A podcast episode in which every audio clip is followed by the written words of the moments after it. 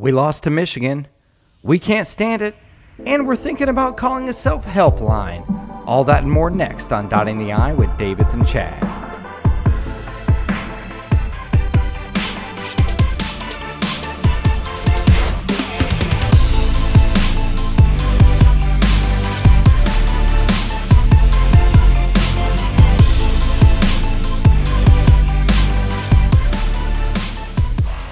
What's up, Buckeye Nation, and welcome back to Dotting the I with Davis and Chad. This is episode 38, and we are unfortunately coming to you from the basement of a cell where we may or may not drown ourselves later tonight. No, I'm just kidding. We are coming to you after a absolute trouncing by Michigan, 42-27 in the big house. And honestly, it took us a couple days to do this show due to severe depression. What do you say, Davis? I, I don't know why you were kidding. I'm in the basement about ready to drown myself. yeah, no. It's not a joke.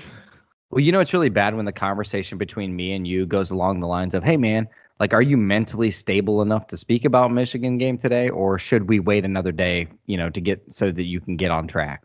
Honestly, the best content that we could have put out there would have been right after the game, to be perfectly honest uh, because it would have really explained truly how we felt in the moment. And we've had a couple days to sit on it, calm down a little, um, and try to maybe be a little more rational. You know, I, I kind of would have rather been a lot more irrational, to be honest with you, uh, and use it more like a therapy session. But um, unfortunately, you know, it did take us a couple days, partly because of schedule, partly because we did, we really didn't want to do it Sunday night. But um, here we are, and I guess let's get into it, man. I want to know, you know, I want to know kind of your overall view of this game. I know there's very specific parts that we're going to break down, but what was your overall feeling? Like, let's say when the clock finally rung triple zero, what was your overall feeling?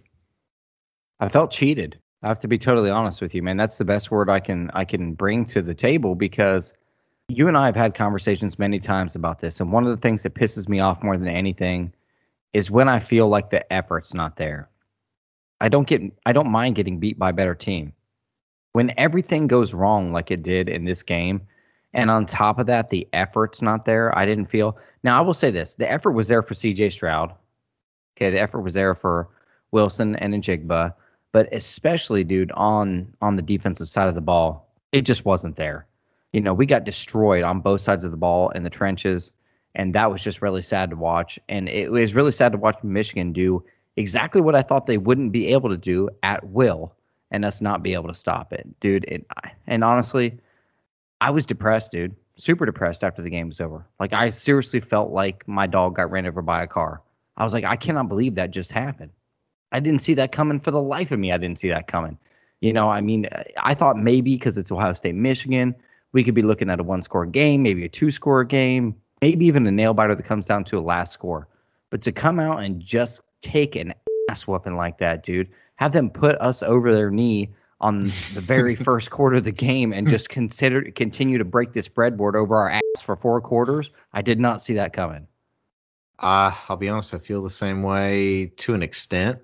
Um, you were talking about the defense. I mean, you know it's a bad day when Bryson Shaw is probably your player of the game. Um, he's about the only one on defense that made any sort of defensive play. Um, I I disagree with you in the fact. First of all, before I get into that, I'm gonna tell you my overall feeling, and my overall feeling was, I freaking knew it and I don't know why that was just my overall feeling, but if you go back and recall, you know, kind of my feelings, and I know my feelings are typically a little bit nervy during uh, Ohio State Michigan week, anyways, but I was extra nervy this week, and I couldn't put my finger on it. I couldn't really explain why. I just had this horrible feeling, man and as it continued to unfold i just had this pit in the in the bottom of my stomach that i was like man something in, in, inside me told me that this was going to happen. Well what was inside uh, you was michigan. You just didn't know it yet. God they could have at least bought me dinner first. You ain't kidding dude. But you know i know it looked like an ass whooping and it was okay? But it was a it was a perfect storm. Everything went right for michigan and nothing went right for Ohio State in every facet of the game. I could sit here and tell you how special teams. I mean, they would kick it off to us, and we'd get get our average starting position around the 20, maybe not even 25. We had that one in the very first kickoff that dropped in front, and we had to get it at the what six seven yard line. Um, we're constantly kicking off to them, and for some reason, our kicker can only get it to the 15, and by the time we catch him, he's at the 35 or 40. Then obviously yeah, on but defense, I'm missing we're how getting you're saying. How are you saying that that is everything going right for them and everything going wrong for us? Nothing went right or wrong for anybody. They came out and played football and we didn't. There was no getting right or getting wrong. They at what point this season? didn't. At what point this season did you see our our kickoff kicker struggling to get that ball down towards the goal line? Like, Saturday unless against the team up north. that's it. I'm saying like I'm not that's not seeing that. That's a that's a crappy playing game. Like I, Okay. I don't see it All as right, if all like right, the right, fates changed. So then, then, then we'll look at the offensive side of the ball and constant false starts, right? Constant false starts. And I know that's plagued us in a few games, but that's us not being disciplined. And part of the reason we find out later was that there was a difficulty with CJ Stroud communicating because he actually was sick all week and had lost his voice, and they the offensive line couldn't hear him. Which then you had mentioned in in our previous conversation, why didn't we just go to a you know a silent snap count at that point? The big thing that I think started turning the game a little bit in a few spots, even though it gets kind of overlooked, was some of the drop passes or drop catches. I mean, especially the first one, we come down there with the chance to tie it up at 7 7 on second and goal or first and goal, and Olave drops a three yard pass. And I'm sorry, yeah, it might have been a tiny bit behind him, but no one broke that up. He just he bobbled it. He did not catch that ball. And that game literally could have went completely different had we scored a touchdown there. I know you're not going to believe me. I know some other people aren't, but some of the reasons why the game continued the way it was was because more things kept piling on and piling on. Michigan kept getting more confident, more confident, and we kept shooting ourselves in the foot. I mean, I mean, I agree. We shot we shot ourselves in the foot, but you can't sit here and tell me that, that game would have been any different if a couple receivers made a couple catches, dude.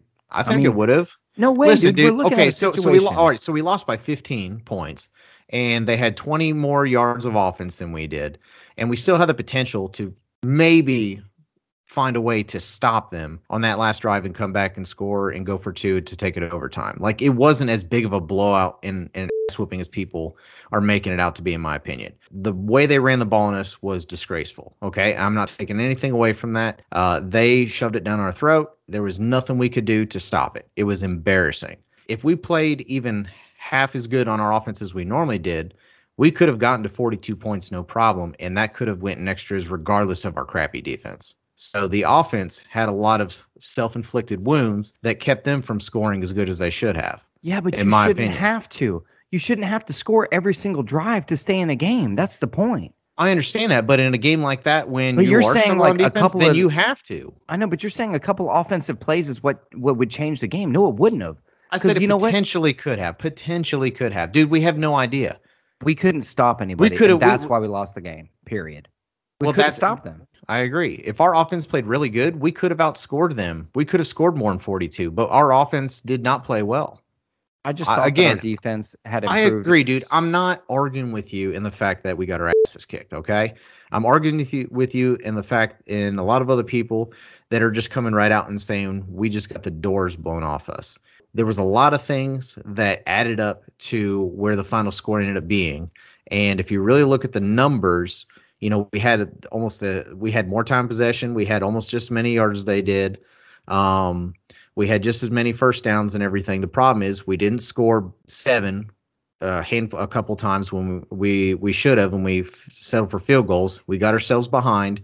They made us one dimensional and having to throw the ball more often, and that equated to them being able to pass rush, get sacks on the quarterback. It's a snowball effect. I mean, something very similar kind of happened against Michigan State. Like we got them behind early, and they had to kind of abandon some of their game plan. And they did the same thing to us. They smacked us in the mouth early, and we had to change a game plan, at least on offense, that didn't work out. And we never even made a change on defense, which is a whole nother question that I have. Well, we'll have to agree to disagree because I, to me, I have absolutely nothing to say about the offense in this game. I think we lost the battle up front. They put pressure on CJ Stroud all day long, and that's why we looked as bad as we did on defense. But that or on offense. But then again, that's a that's a that's an issue where Michigan affected us, and I think that they won in the trenches on the other side of the ball too, and that's why we couldn't stop, and that's why they had these big holes to run through all the time. So honestly, I really don't blame the defense for much or the offense for much. I blame the defense for darn near everything in the game. To be totally honest with you, lack of effort, uh, lack of scheme, lack of coaching, uh, you know, pretty much everything. Getting blown off the ball every time. I mean, to be honest, dude, you know, I really just I'm so disappointed because I thought, you know, uh, we talked about it and I was like, man, I need another week. I need another week. I kept saying that. I don't I don't know if I believe it. I need another week. This team came out looking like week 2 team and not week 12 team. And that mm-hmm. that just kind of I don't know, man thing that will, like I said, will always make me mad is just that I don't know how we could come out looking that way. And I'm not talking about a game where we come out maybe we're a little bit shocked, you know, something like that. But I'm talking about a game, dude. You're talking about Michigan, for the love of Christ, Michigan. And you're talking about going to the Big Ten championship game and being ranked number two in the country, man. And you come out and people look like, I'm sorry, they looked uninspired all day. From the first snap of the freaking game, they looked uninspired. And I hate that. And I blame, I know you're probably going to, we're going to argue about this later, but I blame the head coach for that. When your team comes out uninspired in a huge game like that, that should mean everything to them, and they they don't, like, dude, that's on you. Nobody else but you.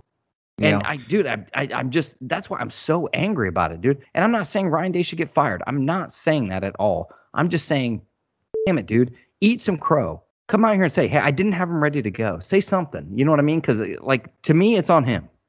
Well, and I'm going to rebuttal you just for sense of a little bit of argument because I'm not completely disagreeing with you, but I think it gets understated just how young this team is. I mean, we're playing more freshmen this year than we've probably ever played. Um, we have a handful of kids that have never played in the game, let alone played in the game on the road in a you know a must-win format. I don't think it's as much as them coming out uninspired. I think they almost came out maybe too antsy and too excited for the game that they became undisciplined and they made stupid mistakes, maybe trying to overtry on some things that to us look like they're just out of position and not trying. Now, I will say this we didn't get off a single block. Uh, Michigan out toughed us. They really did. And it looked like once we wrapped up into a block, we didn't even make an attempt to get out of that block to make a tackle. We just went ahead and got stuck in that block. Dude, we had um, linebackers not filling holes. We had people arm tackling. We had people just torpedoing people and not wrapping up. The tackling was atrocious. The angles were atrocious. Everything was atrocious. I agree, man. Listen, I agree. I just think, you know, and, I know all the blame is getting put on the defense and all the focus is, but you've got to realistically at least see where I'm coming from with the offense, man. I mean, we we did 100 yards less than what we normally do. Um, and even with that, still only scoring 27 points off of 450 yards of offense is not good. Because well, that's your head coach, not your offense. Uh, well, That's it is when the, it is it, it is when the wide receivers are dropping passes they normally catch. It yeah, seems like the only ones they caught receivers. were the the only ones they caught were the tough balls, the ones that they actually should have caught that were meaningful. I mean, it wasn't just that Olave touchdown. There was one that Jaxon Smith-Njigba dropped. He actually had it and then fell to the ground on his own, and it bounced out of his uh, out of his arms, and that was for a first down. Um, there was there were some key drops in that situation. Now, I'm not saying that was the whole game, but those are drive killers, just like, you know, constantly being put behind the sticks. I mean, the whole game, I think Michigan averaged like third and two. And the whole time we were averaging third and nine, third and 10. You're not going to win a top five matchup, even with that statistic alone. You know, it's almost amazing that I guess in in a sense the offense did as good as they did, constantly being behind the sticks, quarterback being pressured with the drops and everything. But you know, the offense did not do particularly well. Because let's say the defense even did pretty well. We still could have lost that game 28 27, and the defense could have played better. And then we'd be sitting here blaming the offense. So the offense, to me, is just as much to blame as the defense. And even though they look more productive and still got some yards and CJ looked pretty decent, we were not efficient at all. And I think it's our lowest scoring game of the entire year on offense, if I'm not if I'm, if I'm not incorrect. Yeah, but you do realize, right, that when you factor that into the fact that he's being rushed damn near every time he's getting ready to get rid of the ball, and you know we can't run it, it's hard for me to blame the offense. I blame the offensive line, yes. But CJ was having to make decisions, dude, in a hurry. Everything he did was in a hurry. So it's hard for me to really blame. That's why I'm saying, like, it's really hard for me to blame the offense as a whole. Offensive line, yes. Red zone play calling by Ryan Day, which has been atrocious in every big game I think he's ever coached, yes. But it's really hard for me to say, oh, you know, our offense had a bad day. Because honestly, dude, they were all on CJ all day long. Mm-hmm. So I'm like, man, like we, we can't stop anybody. So for him to actually battle through and have the stats that he ended up having, I thought honestly he was the MVP of the game, like all the way through. Yeah, and I'll leave it at this because I know we want to focus more on the defense a little bit, but CJ Stroud impressed me and uh, he impressed me even more after the fact the more i sit here and think about it because you know this is his first game playing against michigan playing on the road. He didn't even get to experience that game last year as a true freshman because we didn't play them. Uh, he's going on the road tough environment with an offensive line that wasn't really helping him out much uh, with uh, receivers that were dropping passes. And he still put up almost 400 yards two touchdowns you saw him really try to be a competitor. There was what that one that he actually ran in for a touchdown that was a hell of a run that I didn't even know he actually had in him. And you saw how fired up he was. Now, of course, it got called back on a very questionable holding call, but you know, you finally saw him really stepping up and making plays and doing the best he could with what he had. I think CJ Stroud is almost underrated to an extent. Like I don't think people really realize how good this kid really is and how much he's really improved as the years gone on. So if there's any silver lining at all, I have a lot of faith in CJ Stroud moving forward. The key now is we've got to get this defense fixed. So I'm going to ask you moving forward, what has got to be the change in order for this defense to get fixed? And for you to consider it being fixed, are we talking mid late 90s old school Ohio State defense? Are we talking fixed just as a competent defense that, you know, as long as we have a good enough scoring offense, it's a competent defense? Man, that's a really good question, to be honest. Um, at this point, I think that, dude, we're not going to have a mid 90s defense. I don't care who they bring in.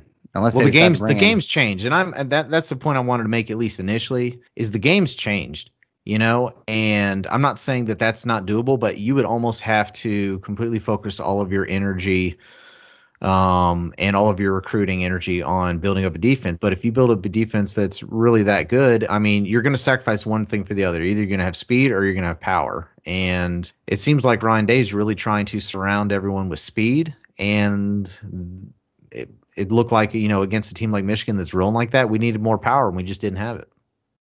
Yeah I'll say this about Ryan Day. I think it's become extremely apparent to me that I'm not going to say that he doesn't know defense. I'm going to say that he doesn't want to put his hands in the defense. I can see that. Or if he is, maybe he's not the best person to have his hands in the defense. With that being said, I don't think he should go through the roster and fire everybody. I mean, there's some really good recruiters there. You know what I mean? Uh, honestly, I think Al Washington needs to go. I'm going to tell you the truth. Our linebackers, especially, have been pretty poor over the last few years, and our recruitment of linebackers has been poor over the last few years. Mm-hmm. Um, I, I, would, in my personal opinion, I would not fire Kerry Coombs. I would bring him back down to the field. I'd let him coach defensive backs. Um, and for me, the biggest change that I want to see is a new a new D coordinator, somebody with experience that's been there and done that, somebody that knows, like a Marcus Freeman at Notre Dame, somebody like that. I'd like to see them bring in a Buckeye that understands the tradition of an Ohio State defense and what it's been over the years, and that knows defense, dude, and can put some more input into this, you know, and, and make it right. I'm not saying go out there and clean house, but I got to be honest. Kerry Coombs is not the guy. We know that. And to be honest, I, I thought about, you know, giving Barnes a, ch- a chance, but after this game, I don't think he's ready for it either. So at this point, dude, I think you have to bring in someone with some experience. And if I'm Ryan Day, man, the games we lost this season and the struggles we had were all on one side of the ball. I don't even think we're having the same kind of conversations if our defense is even halfway competent for most of the year. So at that point, man, and you're taking all that blame as the head coach. So at that point, dude, I think you have to make that that change to to solidify your legacy, dude, at Ohio State. I so let me ask you this: How much of it do you think is the defensive personnel, and how much do you think it is the coaching? I'd say it's probably in my in my estimation, I would say that there's probably it's about a 60-40 split for me. I think we could definitely use better personnel um, on the defense. Now we have some guys, like I said, that have stepped up. Of course, Ronnie Hickman's a star, and you have, you know, we've had a few guys on the line that are that are good and stuff like that. But Bryson Shaw shouldn't be on a football field at Ohio State. I don't care if he had an interception or not. I'm sorry. Well, they threw the ball right to him, so it wasn't like yeah. he, you know, the, the quarterback made a horrible read there, and he just had to be in the right spot at the right time. I just think for us getting four and five star recruits all the time, like we do at Ohio State, like we do year in and year out, okay, the coaching needs to be to a level to allow those guys to excel and to be able to put them in a spot to excel and to know what the difference is. And I think that uh, right now we just don't have the right personnel there. There's too many people. There should never be, in my opinion, there should never be defense by committee. Oh, well, it's a team effort to get. No, it's not a team effort. If you're the linebacker coach, you're the linebacker coach. That's it. The defensive coordinator will be the one choosing the schemes and setting this thing up. And that's the guy.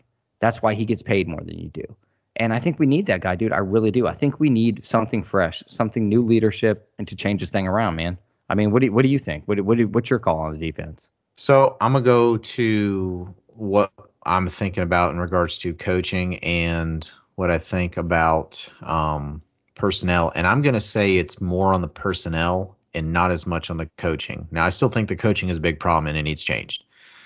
Um, but I think people neglect to understand. I mean, we had two linebackers that one transferred out and one quit the team, and we had. I mean, it, it, we had it's you know it's bad when we have one of our best linebackers is a running back that had you know transferred over to the defensive side of the ball and became and learned to be a, a linebacker. One of our best safeties, Josh Proctor, got injured. What third, second, third game of the season, um, and he was out for the rest of the year. I mean, we already had some weaker spots in the defense to begin with, even without these injuries and these transfers. We were definitely very weak at linebacker, and we knew that coming into the season ahead of time. And I think we have some good young recruits, but I agree that I think of anything, you know, I I believe that we're we're really short-handed, and a lot kind of got masked throughout the season in spots like people see Purdue and still still understand, oh, we blew them out, but we still give up 31 points in that game. And if our offense wasn't clicking on all cylinders, that could have been a, a, close game and a possible loss. And I know we're looking at the Michigan State game and be like, oh, well, we really shut them down. We forced them to change their game plan real early. We came out firing on all cylinders, and they had to change from what they are really strong at. And you look at some of the other games throughout the year, um, and I think there was more of a consistent look and feel to what our defense is that more mimicked what happened at Michigan than what happened against Michigan State. There was never a really consistent feel to the defense. And I think these changes were maybe more hopeful changes, but I all I think it did was put a band-aid on the situation. And we finally came up to a team that knew what our weaknesses are. They're the team that probably follows us you know, closer than any other opponent we're going to play all year. They've had a chip on their shoulder. They apparently use things that we've said in the past as motivation. You know, it was a perfect storm, man. And they completely exposed the problems that we have on defense that were always going to be there. And that's what happened. So that's kind of my take on it. And I think in the back of my head, that's why I was so worrisome about this game. And mix that the fact that, I mean, people neglect to understand like okay we've beat michigan for you know eight straight times and it's been 10 years since we've lost to them right but in that span there's only about maybe two or three blowouts other than that we've had several close games i mean you remember the one that rich rod went for two to try to beat us. And we only won by one. You remember the one went into double overtime and barely won. I mean it wasn't like except for the past couple years that we played them that there was that big of a difference. So we've played them close. We've just come out on the better end of it. It was almost kind of like everything aligned and they were due to just hammer us. So that's why I'm not as knee jerk reaction as the majority of people are, where everyone wants everyone's head for this. But a lot of people are probably just not used to seeing Ohio State lose this game. Now, I'm not sitting here and saying I'm okay with the result. I mean, it made me sick to my stomach. Like it ruined my entire weekend. Like I had to go back to work on Monday and like half my gear's Ohio State. I still wore it, but it was difficult to deal with. It was difficult to see Ohio State get battered around like that, and it was a hard truth that we had to face. So that's kind of where I'm at with it. I think that at this point in Ryan Day's career, it's time for him to prove how serious he is about this. You know, there's a lot of things swirling around about him, you know, which you and I will address. There's a lot of things swirling around about him. And to be honest, I think he's a great coach. I like him as a guy. I like him as a coach. I like him, you know, I like him. But the thing is, man, like at this point, I think it's kind of people are going to test your commitment right now. You've got to make changes at this point. This cannot go on. It cannot. I'm sorry. at the end of the day, I know you've got people that you brought in, people that you trust, but if they're not doing the job, man, you've got to move on. You've got to find something else. And I think Ryan Day's at a crossroads with that in his career right now. Um, loyalty versus, you know, getting the job done, man. Because I really do think us bringing in four and five star recruits every single year, like we have, to me, if you're not good, it's coaching. There is no other explanation. If you're bringing in NFL type talent, guys that can play anywhere, guys that are getting offers from Alabama, Clemson, and everywhere else in the universe, and you can't develop them, and you're getting scored 42 points on a game, um, yeah, there's an issue, and it's coaching. And and I, I I stand by that, dude. And I just think at this point in Ryan Day's career, he's got to decide, man, like what what how do I want to be remembered at Ohio State? We're in year three now. And, you know, I'm I'm not saying that the first two years weren't good. They were. I mean, we got trounced. I mean, we got trounced by Clemson one year trounced by Alabama this year or the year before, and then we lost to you know Oregon and Michigan this year, which was an extra special blow for people in Columbus, Ohio, because like you said, it hasn't happened in so long. People don't know how to handle it. But at the same point in time, man, like you know, I, I think right now is the most critical point in his career. Like, what what do you do from here? So that's my question to you. What are you doing if you're Ryan Day today? What changes are you making? Well, I'll I want to preface it with this before I address that is that you know, the more I've sat and talked about it, and part of it is also talks that, you know, you you've kind of give opened my eyes a little bit more about Ryan Day because you from the beginning you always had your reservations about why he was hired as a head coach in the first place and how we should have at least opened that up to see what other options are. Is he really ready to not just be a head coach, but the head coach of one of the top programs in the entire country? It kind of dawned on me the similarities that I've seen between him and Lincoln Riley.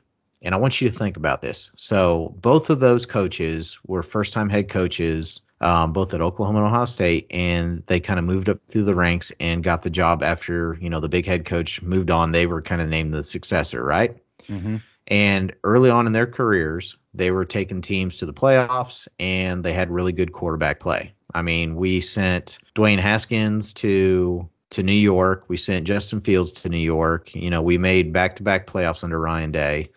Um, the similar thing with um, with Lincoln Riley, but the difference is, you know, couldn't close the deal, and as the years went on, they started getting gradually worse and worse.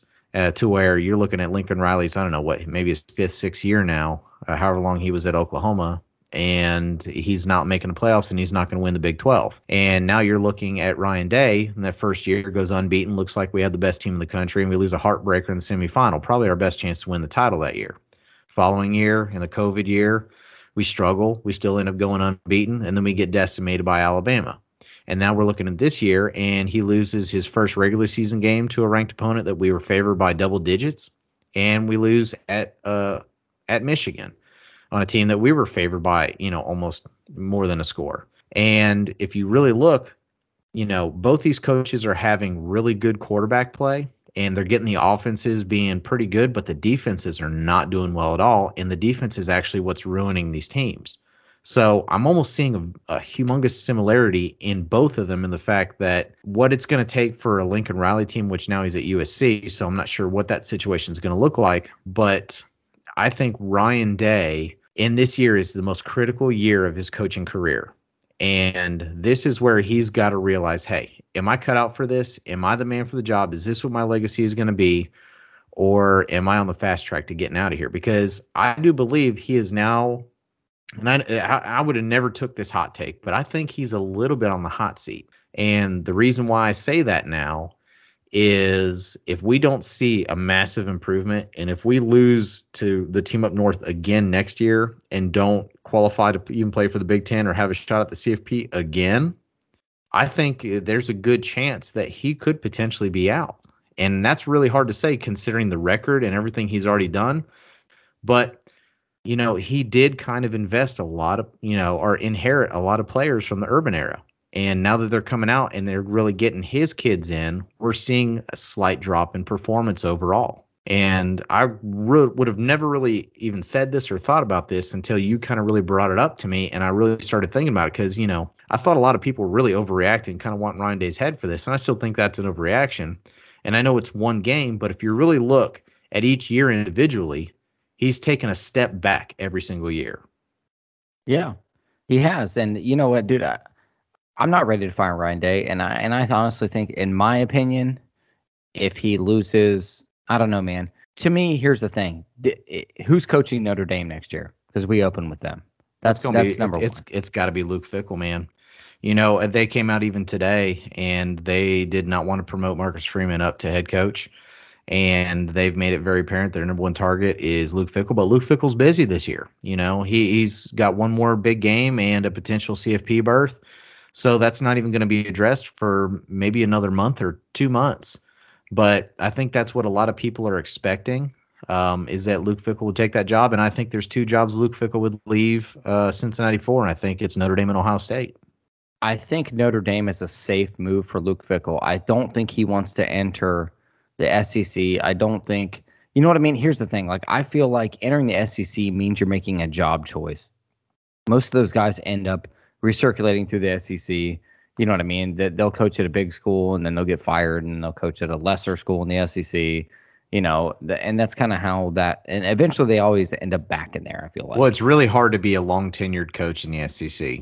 It really yeah. is because they want instant results, and the problem is you have between Alabama and Georgia, those are the two dogs of the SEC, and those are probably two of the longest tenured coaches. I mean, obviously, uh, you know, unless you're at UK or Vanderbilt, where you know you don't t- typically have to win the SEC to be considered to have a good year. But you know, you, you even look at was it Gene Chizik uh, that was head coach at Auburn? I can't remember his name. You know, he wins the national title, and you know, maybe four or five years later, he's fired.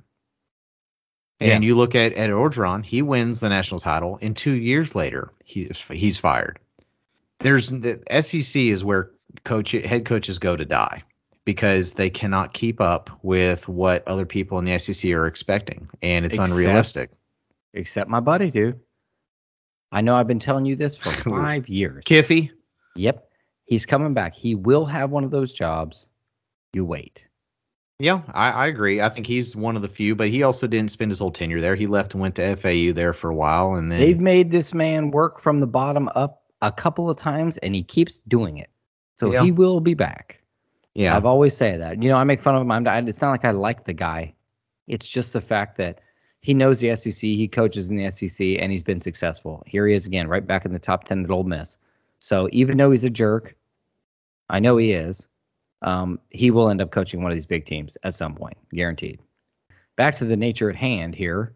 Yeah, I, I think if Ryan Day loses to Notre Dame right off the rip, which I think is a real possibility, because I personally think, and you and I have had this conversation with what we're losing, I don't think we're going to be better next year when we come out. I think we're going to actually be worse.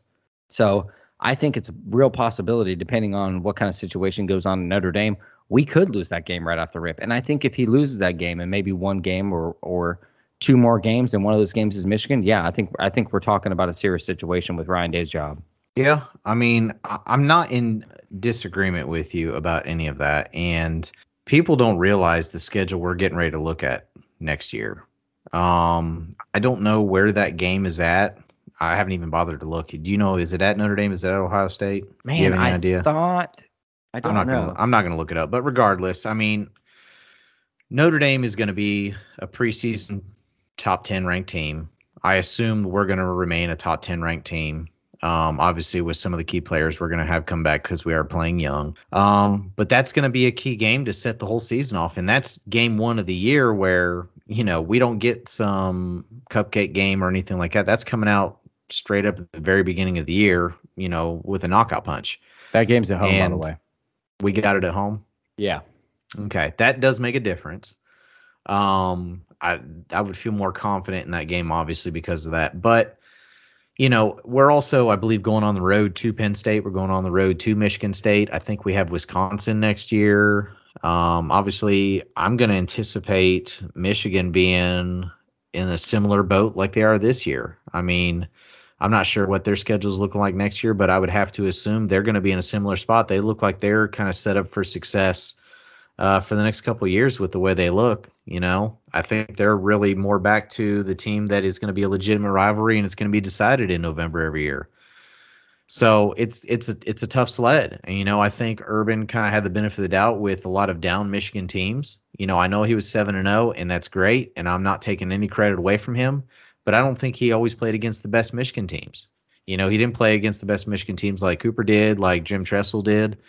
Um, and I think that now that Jim Harbaugh has finally figured out something that is working with that program and gotten a, you know, the, I guess finally the right recruits or the right game plan, or he finally hired the right coaches, you know, younger coaches that are now playing more of a modern football with kind of his, you know, you know, historic football twist to it. But you know that that I think this is now going to be that grinding rivalry that it used to be. I think that 10 year gap is done.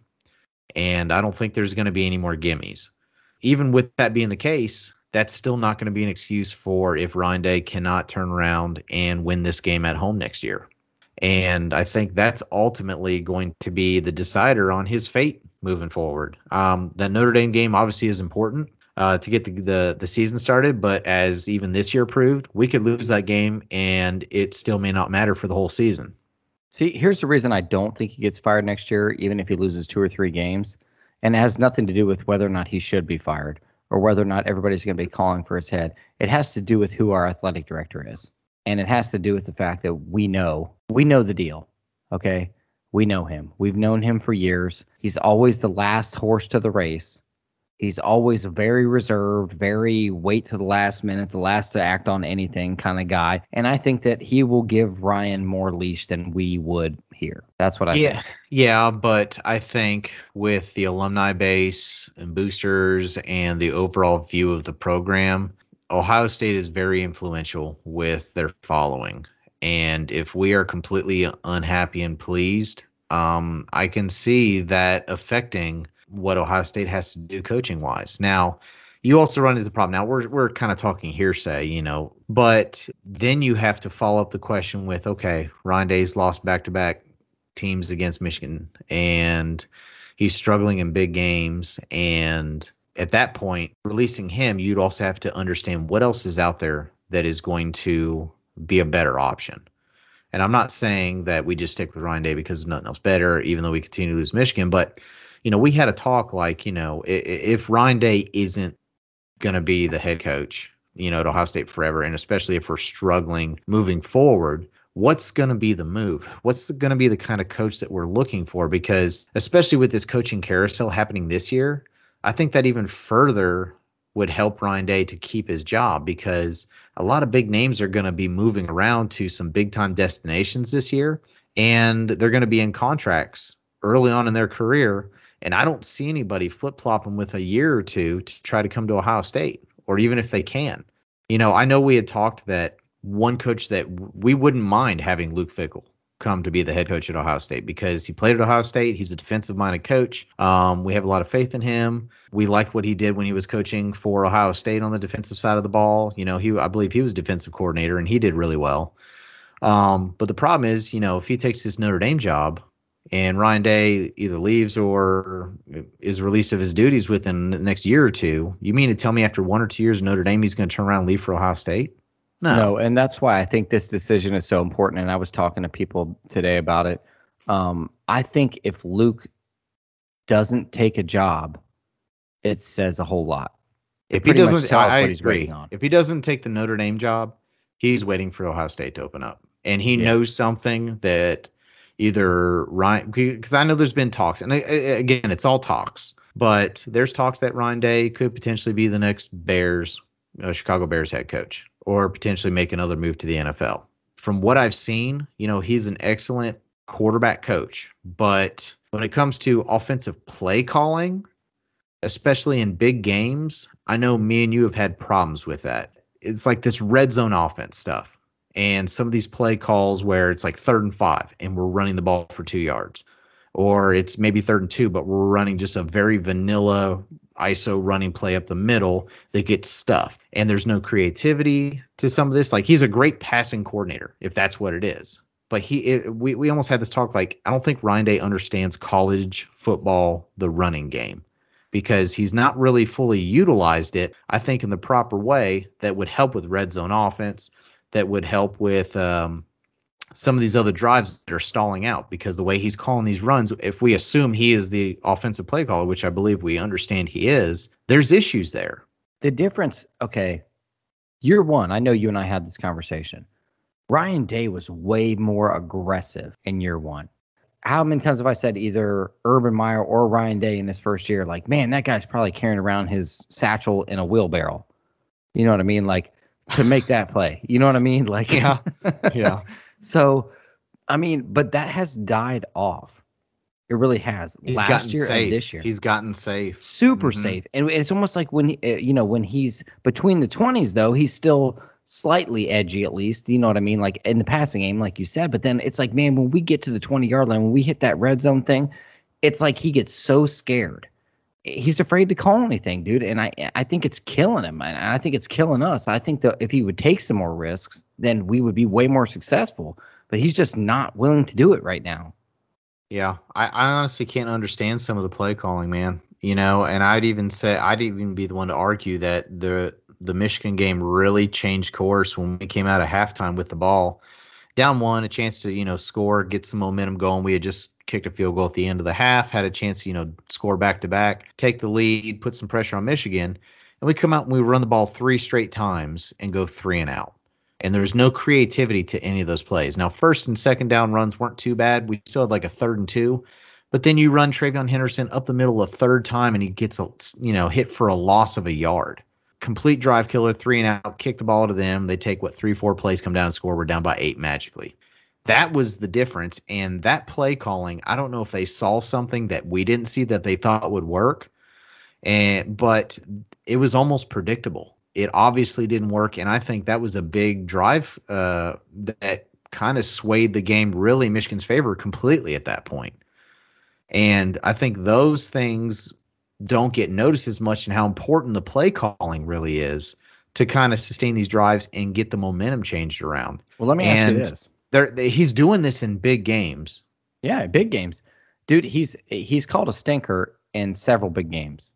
I mean, you and I have talked about this. Yeah. Several games, big games, he's called a stinker.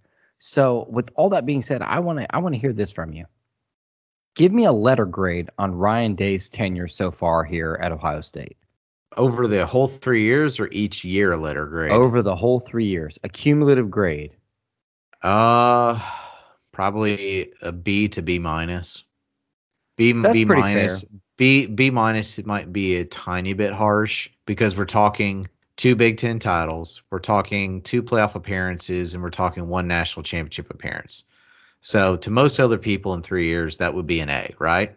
Well, I'm taking it to a B and possibly B minus because one is we've not won a national title in two college football playoff appearances. Um, and we've lost to our rival for the first time in 10 years. And the way we lost, um, it did not look good. It hurt, especially for the simple fact that the defense has been trending in the wrong direction for the last three years. You know, because if you think about it, Urban Meyer obviously had a really rough final year in 2018. It was historically one of the worst defenses we've had, but we still only had one loss that year, won the Big Ten, and went to the Rose Bowl and beat Washington. So we went, what, 12 and 1 that year with hist- one of the historically worst defenses we've ever had.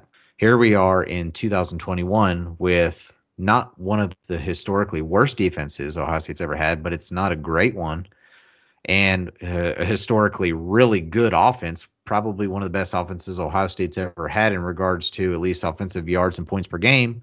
And here we are without a Big Ten title with two losses. So where's the disconnect there? For me personally, this is the worst defense we've had. That's for me personally. And that has nothing to do with, like you said, statistics. I get it. I'm not disagreeing with anything. I'm saying for me, cumulatively, when I talk about the defensive coordinators, when I talk about the coaching staff mixed with the scheme, mixed with the people that we have in the scheme, to me, this is the most unorganized and bad defense that we've had in 25 years. To me, Yeah, statistically, they may have done better, but it, it like it, all year long, like other other years, I've never felt like we didn't know what the heck we were doing. I just felt like we had a bad defense. This year, I felt like nobody knew what they were doing, from coordinators down to the people playing on the field. So it I'll- just felt that way for me. And Ryan Day, un- understandably, is not a defensive coach, but he's then, as the head coach, is supposed to be surrounding himself with the best defensive coaches that are supposed to take over that role. And him bringing in Kerry Coombs uh, and moving him up to DC was a mistake. And I think that is ultimately a problem that was not going to be fixed in a year. Do I think with an off season with someone else at the helm is going to make a difference? I do. I do think that the especially having some young players uh, that I have a lot of confidence in, and Denzel Burke and JT Tuimoloau and Jack Sawyer, um, um, Ronnie Hickman. I think Ronnie Hickman's still going to stick around. Um, I'm not sure if he's a redshirt sophomore, if he's a junior. I can't remember. Well, I do want to say this. Don't come back next year. This is to everybody out there listening if we do change DCs, come back next year when we have a similar looking defense and blame me, saying, see, man, that's not the problem. Because I'm telling you right now, I don't care if we change DCs today. Our defense is not going to be a light years better next year. I'm sorry. It's just not.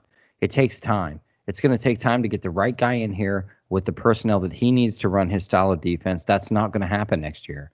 So don't come in here when we give up 30 points a game next year too and say, "See, man, like they fired the DC and got a new one, we still suck." I think we will. Yeah, I really let, do. Now let me let me throw this wrench in here that we've not even identified that might be an interesting take is that if you really want to look back, okay, and see which way this defense has been trending, I think ever since Urban Meyer became the head coach, he has constantly tried to recruit and focus around speed, spread offenses, stuff like that. Okay. And if you look statistically, eh, besides that 2019 year that we had a really good defensive year, we've not really had great defenses. It's just been enough of us being able to do enough offensively to win some games and being at least opportunistic. You know, Jim Tressel ran good defenses. Okay. He was known for his good defenses and his occasional risk taking on offense, maybe once or twice a game. But ever since Urban Meyer took over, the recruiting and the whole view of, you know, the way Ohio State wanted to be run to be super competitive with not just the Big Ten, but nationally was the way Urban recruited these teams. Okay. You following? Yeah. What's happened now is that these other teams in the Big Ten are starting to catch up in regards to their matching some speed with it as well. But it's almost kind of like it's coming back full circle in the fact that this Big Ten football needs to get back to some of this big bruising football. And it's clear that we may not have that style of player anymore because of the way these this team has been focused on recruiting over the last seven, eight, nine years. It's true. And, do you know why people? The reason Urban Meyer does that, the reason he did, he has something that nobody else had in the Big Ten at the time, and that was experience winning in the SEC. So he knew what it would take to win in the SEC, and that's the way he recruited. Now, that's not necessarily how you win in the Big Ten. Okay, but it was good enough. That's my point. The Big well, Ten's it, it, it, it worked until the Big Ten finally started to evolve I mean, if you think, well, I think other Jim, Jim Harbaugh, Jim Harbaugh went zero and five, right? Zero and five, and he understood, you know, this is going to be his legacy. You know, it's almost surprising he wasn't fired before that, but you know, this is almost kind of his last hurrah. Even though I know he signed an extension for significantly less than he initially did for his first contract, but he's had to evolve. So that's why he's finally surrounded himself with younger coaches and understand what it's going to take to beat Ohio State. I guarantee Michigan finally is recruiting players trying to understand how do we beat Ohio State. Well, they do need to match up with some of this speed, but also understanding that is we've finally gotten to a point where listen, there's been a lot of shit talking that's been going on by Michigan over the last couple days. And whether or not that's smart for them or not, it's going to give us a lot of bulletin board material and stuff, but they're not wrong with some of the stuff they've said. I don't agree with the fact that Josh Gattis, you know, uh, the Michigan assistant coach, uh, is saying that we're we're not a tough team. I don't think that, but I think he's on the right lines in the fact that we might be a little more undersized and more speed and finesse oriented. That that big time power football can just truck over us. And I think maybe they were trying to play more of our game and try to beat us on speed, and they couldn't earlier on. And then they finally got back to some basic football, saying, listen, we may only get six, seven yards of carry. Um, and, you know, nothing, you know, would be you know, high flying offense, score a ton of points, but they're not going to be able to stop us if we keep lining up and bruising them over, lining up and bruising them over because they're more built for this speed and trying to stop other offenses that are more high flying offenses and, you know, running this real tough nosed type of football. As long as our defense can step up and do something, has the potential to win. And I think that's the formula we've seen. And I think that's going to cause a difference in the way we recruit our defensive players moving forward. I disagree. I'll tell you why. The Big Ten has always been this way, and that's why we lose to the SEC. We've lost so many bowl games, so many national championships because of speed. We had big guys, we had big bruisers to try to maul people over. It didn't work for 25 years. It's not going to work now. I'm sorry. That's not the pedigree. Now, it may be good enough to beat Ohio State a couple years. It may be, especially when we have a, a completely young team and such a confused defense. But I'm going to tell you what, right now, if we had even half of a defense that we usually have, we would have won that game. And we'd be playing Notre Dame or we'd be playing Alabama or somebody else in the playoffs. And I'll tell you this much right now: when when when Michigan, uh, number two team in the country, my ass, by the way, number two team in the country goes up against one of these big dogs, they're going to get eaten alive. Mark my words. So let me ask you this then, and I i I have a feeling I know how you're going to answer. Um, and I guess maybe you can give me two answers, maybe one out of spite or one out of whatever. Spite is all I have right now. I know. At this point, would you rather Michigan win the win the national title? Damn it! I knew you were going to ask it. Damn it. I knew you were going to ask it. Yeah, but I, I mean, thought to myself, I go, he's going to ask it. I'm going to. I thought because, about asking you that. Because listen, we can sit here and be a homer all we want and say screw Michigan all we want. Um, but do we want to be seen? And I and I'm honestly just asking you, do we want to be seen as the team that look like crap against Michigan and then they come out and either lose to Iowa in the Big Ten championship game and don't even make in the CFP, or the team that makes it the CFP and gets curb stomped and gets beat by 20 plus points? Or do we want to be known as that team that struggled with young players on the road, maybe still even had an outside chance to win that game, to the team that ended up winning the national title that year? And what does that set up for a rematch next year, knowing that Michigan is coming in uh, to our place next year as you know previous national champions? You know the way this answer is going to go because the last episode we talked about our least favorite Michigan memories. This one, unfortunately, is going to have to become my new number one. It, it, and I may be with you. Yeah, to to be honest, this hasn't fully all the way set in. Like I haven't fully been able to like process it, put it behind me, and then take a look at it from a different view yet. I'm still in my emotions about it. But I will say this: my least favorite, you know, Michigan moment at all was Charles Woodson, like we talked about, um, where we we got beat, and literally, um, they went on to win the national championship, and that's why I hated it. God, they beat us, and we went like if we would have won, we would have gone to the national championship. Dude, this year Michigan took away a Big Ten title and a shot at a national title for me. So no, I hope they don't. I, I honestly, I hope the team bus crashes. I've told you that before. Man, as much as I want to agree with you, and a big part of me does, I think it would look worse and maybe even feel worse knowing that we got it stripped from us just for them to shit the bed.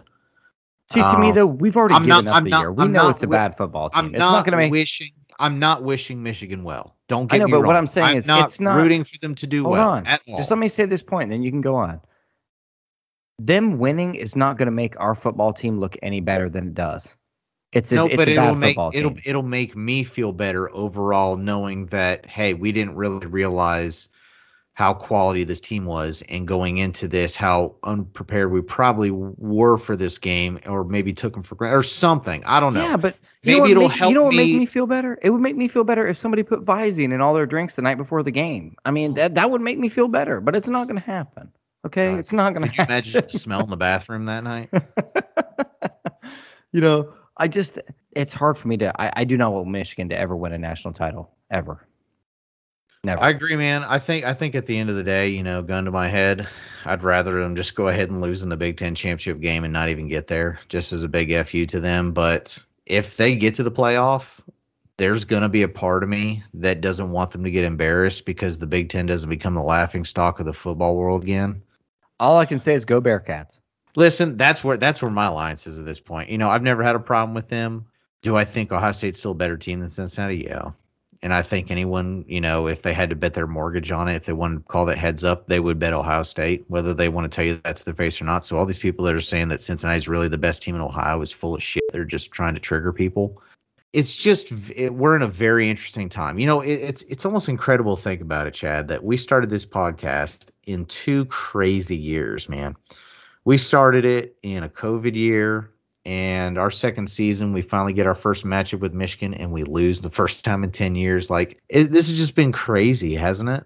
And you know bruce almighty like you know how like he like can make the stories up like as he's going around like they find jimmy hoffa and all that stuff like right. he keeps on scene to report it. Like i feel like it's how we are. Like as soon as we start this podcast like all hell breaks loose. Covid and losing you know all this stuff and here we are live to report it. You know what i mean? You want to take a break next year see if we can get this ship righted and then we'll pick it up in two, uh, 2023 i've said this before to my wife and everyone else in my life. I am the problem and i know it. You know? I know that. Moving forward um, especially since we don't have any more games until potentially january 1st uh, we're probably going to cut down our podcast till about one a week. We may be a little more creative with some of the content that we were going to talk about uh, just because we don't necessarily have games to preview, games to react to, things like that. But, you know, I think this is going to be an interesting time to cover some topics that maybe people are going to be interested to hear that we've not had the time to talk about throughout the season. So, um, yeah, yeah, I mean, definitely keep checking us out. We're going to try to, especially in the off season, uh, be a lot more consistent. Last year, we kind of had a big old break there. You know, just life kind of got in the way, and we had a bunch of things going on. But we're going to try to stay a lot more consistent and be up to date a little bit more with what's going on with the team, even in the off season. But yeah, we're going to hold at least some of the you know final season overall assessments until after the bowl game. Yeah, man. And like always, thanks everybody for listening. Um, you know, it's it's been a it's been a really weird, you know, it's been a really weird couple years, like even since we started the podcast. It's just been a really weird couple of years. But we appreciate you guys taking the ride with us. We love the fact that you listen. If you have anything you want to hear, questions you want us to address, things you want to talk about, um, whatever, just just drop us a line, and uh, we'd be glad to answer it. And you know, as much as it's hard to, let's get hyped up and let's find out who we're playing this bowl game and kick somebody's ass. Davis, tell them where they can find us. All right, guys. As always, uh, you know you can find us on all major streaming services: Spotify, iTunes, iHeartRadio, Amazon Music, YouTube Music, and more. Um, we also post these on YouTube. Um, if you don't have any streaming services and you like to listen to them there, uh, usually they're up there a little bit later than we post them on the other things, but we do put them up there as well. And of course, we have a Facebook page um, that we share a lot of this content and some other information as well. And that's probably the best way to contact us and communicate with us and let us know what you think and if there's anything you're maybe possibly looking forward to hearing in the future. So um, definitely hit us up, give us a like, give us a listen. And like Chad said, we really appreciate all the support we're getting, guys. I mean, we're still kind of in the infancy stage of what this podcast really could be. And I know, you know, at some point this uh, this year we went over a thousand downloads. You know, we're starting to grow in popularity and listens. And hopefully, you guys are really enjoying what you're listening to. We'd love to keep this going and try to make this bigger and better each year. So until next time, guys, go Bucks. OH.